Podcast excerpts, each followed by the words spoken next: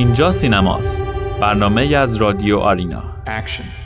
سلام خدمت شنوندگان عزیز رادیو آرینا. دانیال هستم با برنامه اینجا سینماست. مراسم اسکار امسال شب گذشته به پایان رسید. در همین راستا در این قسمت از برنامه اینجا سینماست مرور خواهیم داشت بر برندگان این مراسم با شکوه دنیای سینما.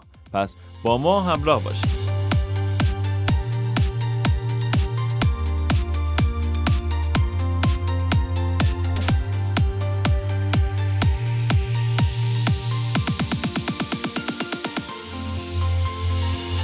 در قسمت صداگذاری فیلم 1917 برنده اسکار بهترین صداگذاری شد. 1917 در رابطه با دو نوجوان بریتانیایی که در جنگ جهانی اول مأموریت رسوندن پیغامی رو به عهده دارند و در مسیر تحویل این پیغام اتفاقات و حوادثی رو پشت سر می‌ذارن. این فیلم همینطور در بخش بهترین جلوه های ویژه و همینطور بهترین فیلم برداری برنده اسکار شد. کارگردان فیلم 1917 سم مندسه که در کارنامه کاری خودش کارگردانی دو قسمت از فیلم های جیمز بان رو داره. 1917 بعد از 6 هفته اکران فروشی معادل 288 میلیون دلار داشته. بهترین بازیگر مکمل نقش مرد به براد پیت برای بازی در فیلم روزی روزگاری در هالیوود رسید. براد پیت بعد از دریافت اسکار خودش از ترانتینو بسیار قدردانی کرد و سینما را بدون او بی‌معنی نامید. روزی روزگاری در هالیوود ساخته کوانتین ترانتینو برنده اسکار بهترین طراحی صحنه هم شد. این فیلم با هنرنمایی براد پیت و لئوناردو دیکاپریو 374 میلیون دلار تا به حال فروش داشته. بهترین بازیگر مکمل نقش زن هم به لارا درن برای بازی در مریج استوری رسید. لارا درن در این فیلم نقش یک وکیل خبره رو بازی می‌کنه. منیج استوری به کارگردانی نوها بوامبک با مدت کوتاهی اکران در سینماهای مختلف به شبکه نتفلیکس اومد چرا که تولید خود همین کمپانی هم بود. این فیلم در رابطه با زندگی یک زن و شوهر مشهور دنیای سینما و تئاتر که علاوه بر همه علاقه که به همدیگه دارن راهی جز طلاق ندارن.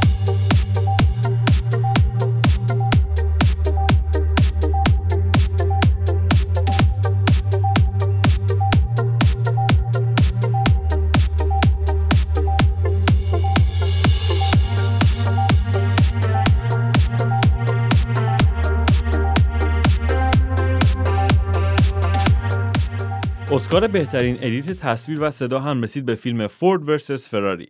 این فیلم به کارگردانی جیمز منگولد تونست در مدت اکرانش فروشی معادل 223 میلیون دلار داشته باشه. در این فیلم ستارگانی چون کریستیان بیل و مت دیمن حضور دارن که داستان رقابت دو کمپانی فورد و فراری رو با هم دیگه روایت می‌کنن.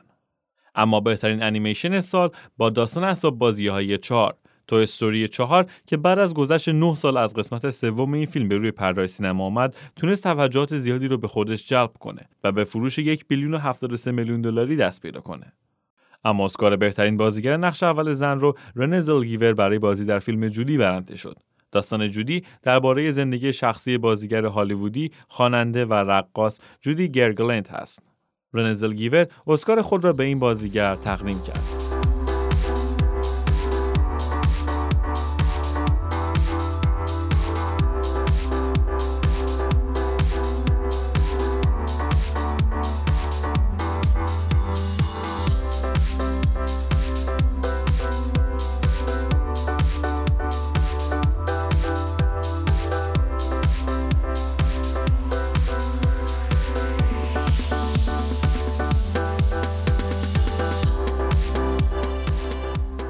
اسکار بهترین بازیگر نقش اول مرد هم رسید به واکین فینکس برای بازی در فیلم جوکر.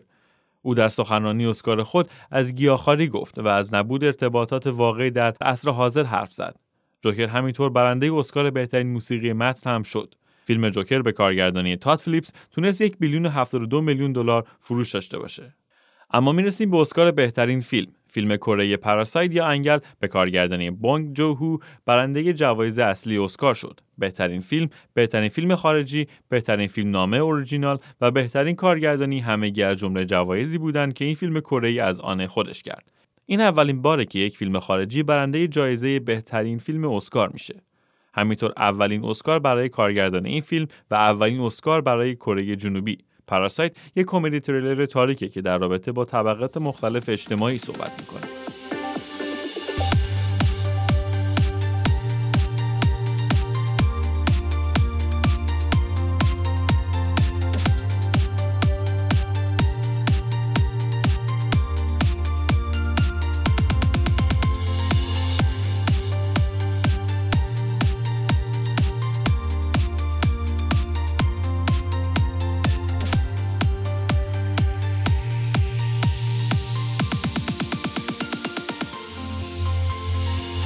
اما از دیگر جوایز اسکار میشه به فیلم جوجو ربیت برای بهترین فیلمنامه غیر اقتباسی اشاره کرد. همینطور بهترین فیلم مستند برای کارخانه آمریکایی، بهترین ترانه اصلی برای راکتمن، بهترین گرین و مدل مو بامشل، بهترین طراحی لباس زنان کوچک، بهترین انیمیشن کوتاه عشق مو و بهترین مستند کوتاه برای فیلم یاد گرفتن اسکیت در مناطق جنگی. این فیلم ها همگی برنده جایزه اسکار در بخش‌های مختلف بودند.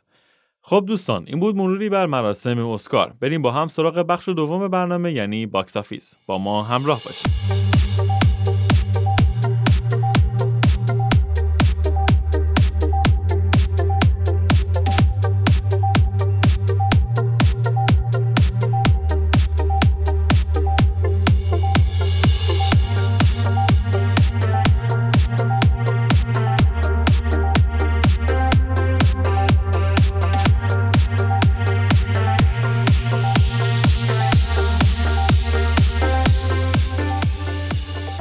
شماره 4 این هفته The Gentleman این فیلم بعد از دو هفته اکران تونست فروشی معادل 159 میلیون دلار داشته باشه. The Gentleman درباره یک مواد فروش بریتانیاییه که قصد داره business خودش رو به یک آمریکایی billionaire بفروشه. گای ریچی کارگردان این فیلمه که در کارنامه کاری خودش کارگردانی فیلم علاءالدین رو داره. فیلم دولیتل بعد از سه هفته اکران تونست فروش کلی خودش رو به 91 میلیون دلار برسونه. این فیلم با بازیگری رابرت داونی جونیور داستان یک physician ه که متوجه میشه می‌تونه با حیوانات حرف بزنه 1917 بعد از 6 هفته اکران در جایگاه دوم قرار داره و تونسته فروشی معادل 288 میلیون دلار داشته باشه. این فیلم در رابطه با دو جوان بریتانیایی که در جنگ جهانی اول مسئولیت رسوندن پیغامی رو از یک منطقه جنگی به یک منطقه دیگه دارن. اما شماره یک هفته. قسمت سوم Bad Boys به نام Bad Boys for Life تونست تنها بعد از سه هفته اکران فروش کلی 336 میلیون دلاری داشته باشه. ویل اسمیت به همراه مارتین لارنس مثل همیشه ستارگان اصلی Bad Boys هستند که در این قسمت به دنبال مافیای مواد مخدر میامی هستند.